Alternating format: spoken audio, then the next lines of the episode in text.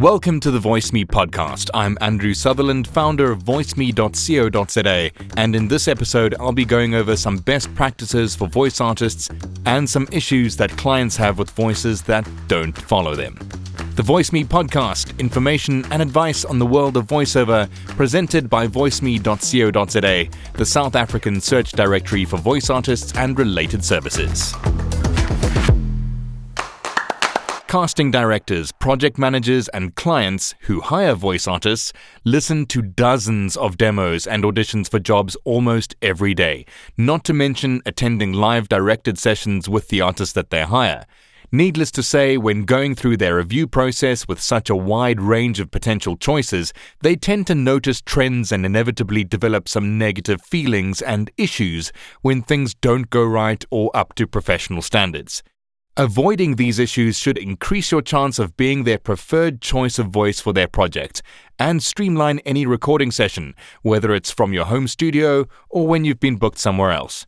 So let's go over some of these best practices and issues you should be aware of when submitting quotes, demos, or auditions to these decision makers, and some tips for when you're in the recording session itself. Firstly, artists arriving late to the studio. Punctuality is an absolute must. Always arrive early for your directed sessions or be online in the meeting room before the client or studio connects with you.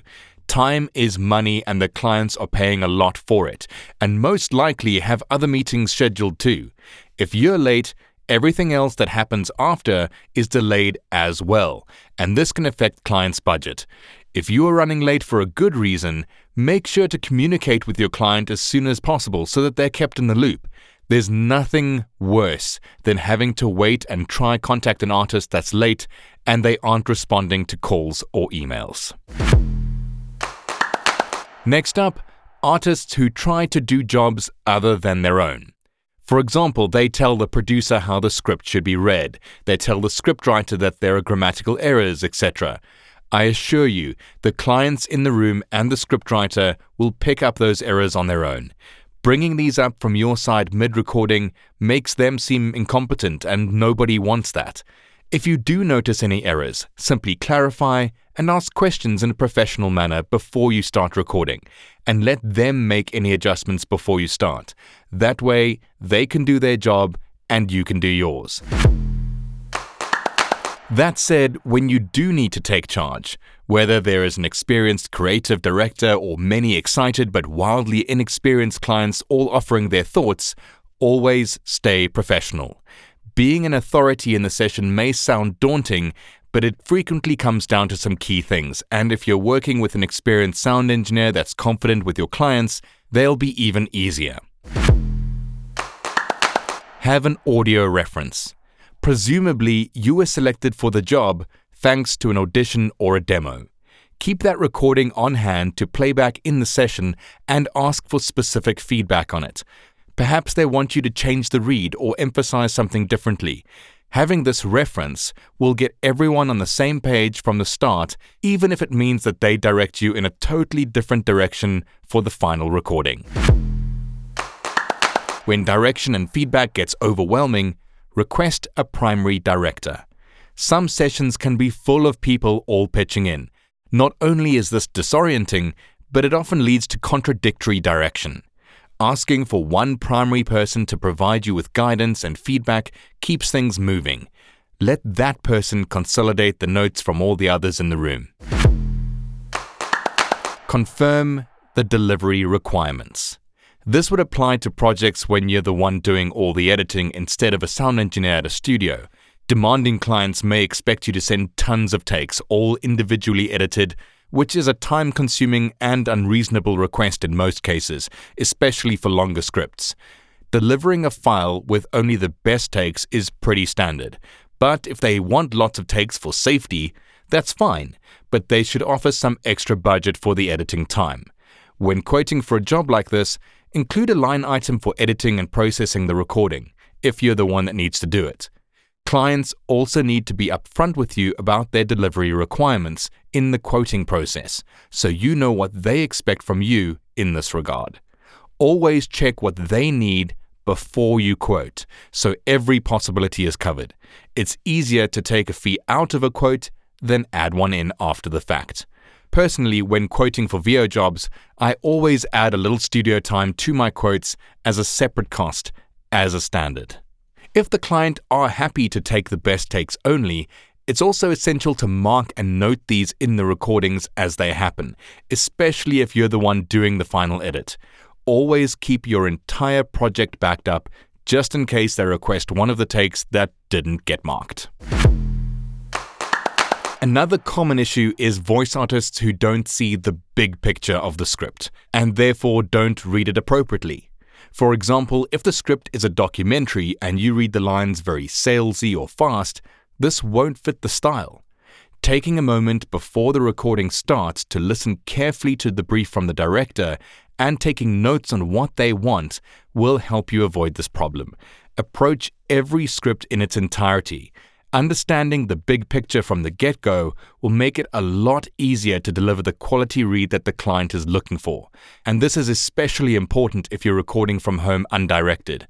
If the job came in without a clear brief, ask for one. Don't be afraid to ask qualifying questions of your client. Your idea of what the right way is to read a script may be very different to what theirs is, and you need to make sure you get it right. Often producers complain about voices not giving it their all and losing energy and concentration throughout the recording process. Now, we've all been there.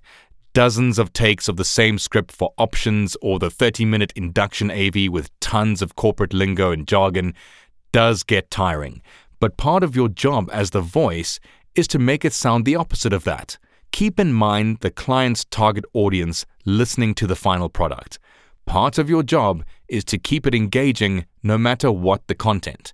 If you feel like your energy is dipping, ask for a five minute rest at a convenient time between takes or sections. The whole production will be better for it.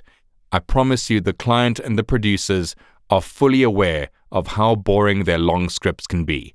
But being professional and giving them your absolute best throughout goes a long way to keep them happy.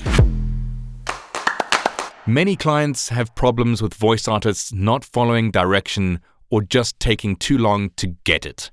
It's your responsibility to deliver what they want. So ask questions when necessary so you fully understand the script and its intention. The quicker you get it, the smoother the session will go. When asked for multiple takes, you should be able to clearly hear the differences and define what has changed. Learn and practice how to inflect words to give meaning to your reads and be able to change those inflections when directed to do so. Make sure you have a pen and make notes on your script when needed so you don't miss any direction. You should also know how to use your equipment. For instance, as a voice artist, you should recognize when your mouth is clicky or if the recording is popping and know how to adjust your position on the mic to fix it. If you need help to adjust the mic itself, ask, and the engineer will assist.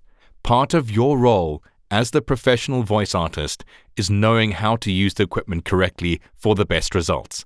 So if you're on your own, you need to know how to do this. Clients and producers and engineers don't want to have to coach you in session to get it right especially if it's a remote session where they can't adjust things for you. A complaint I get occasionally is about voice artists who think they know everything and show off, mentioning big clients and boasting about other campaigns they've voiced. Your ego has no place in a professional setting. You're there to read and speak their words, nothing else.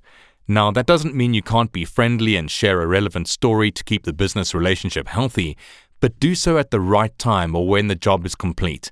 Work first, network later. And please don't bring along a whole entourage of friends to your session. Most recordings are confidential until launched. Only you need to attend. And bringing along your buddies makes you seem incredibly unprofessional and uncaring about the project. And the chances of a repeat booking from that client go right out the window. Many clients I spoke with were also bothered by artists who did not invoice their services correctly or needed to be reminded to send an invoice. Some even mentioned they didn't receive payment information, such as banking details or their tax numbers. The price they charged was different than quoted, or additional costs were added without notice. Always make sure you have negotiated and quoted an amount that has been accepted by your client and you have terms and conditions in place so that if for whatever reason your fees do need to be revised, like if additional usage areas are required or the script ends up longer than quoted for, you have something in writing. Be specific on your quotes and make sure your client understands exactly what they're paying for. Include all your billing info on every quote and invoice. Clients do not want to have to chase you for information that should be there as standard. If you want to get paid, you need to give them everything they need to do that. And that brings us to the end of this episode. I hope I've given you some things to think about.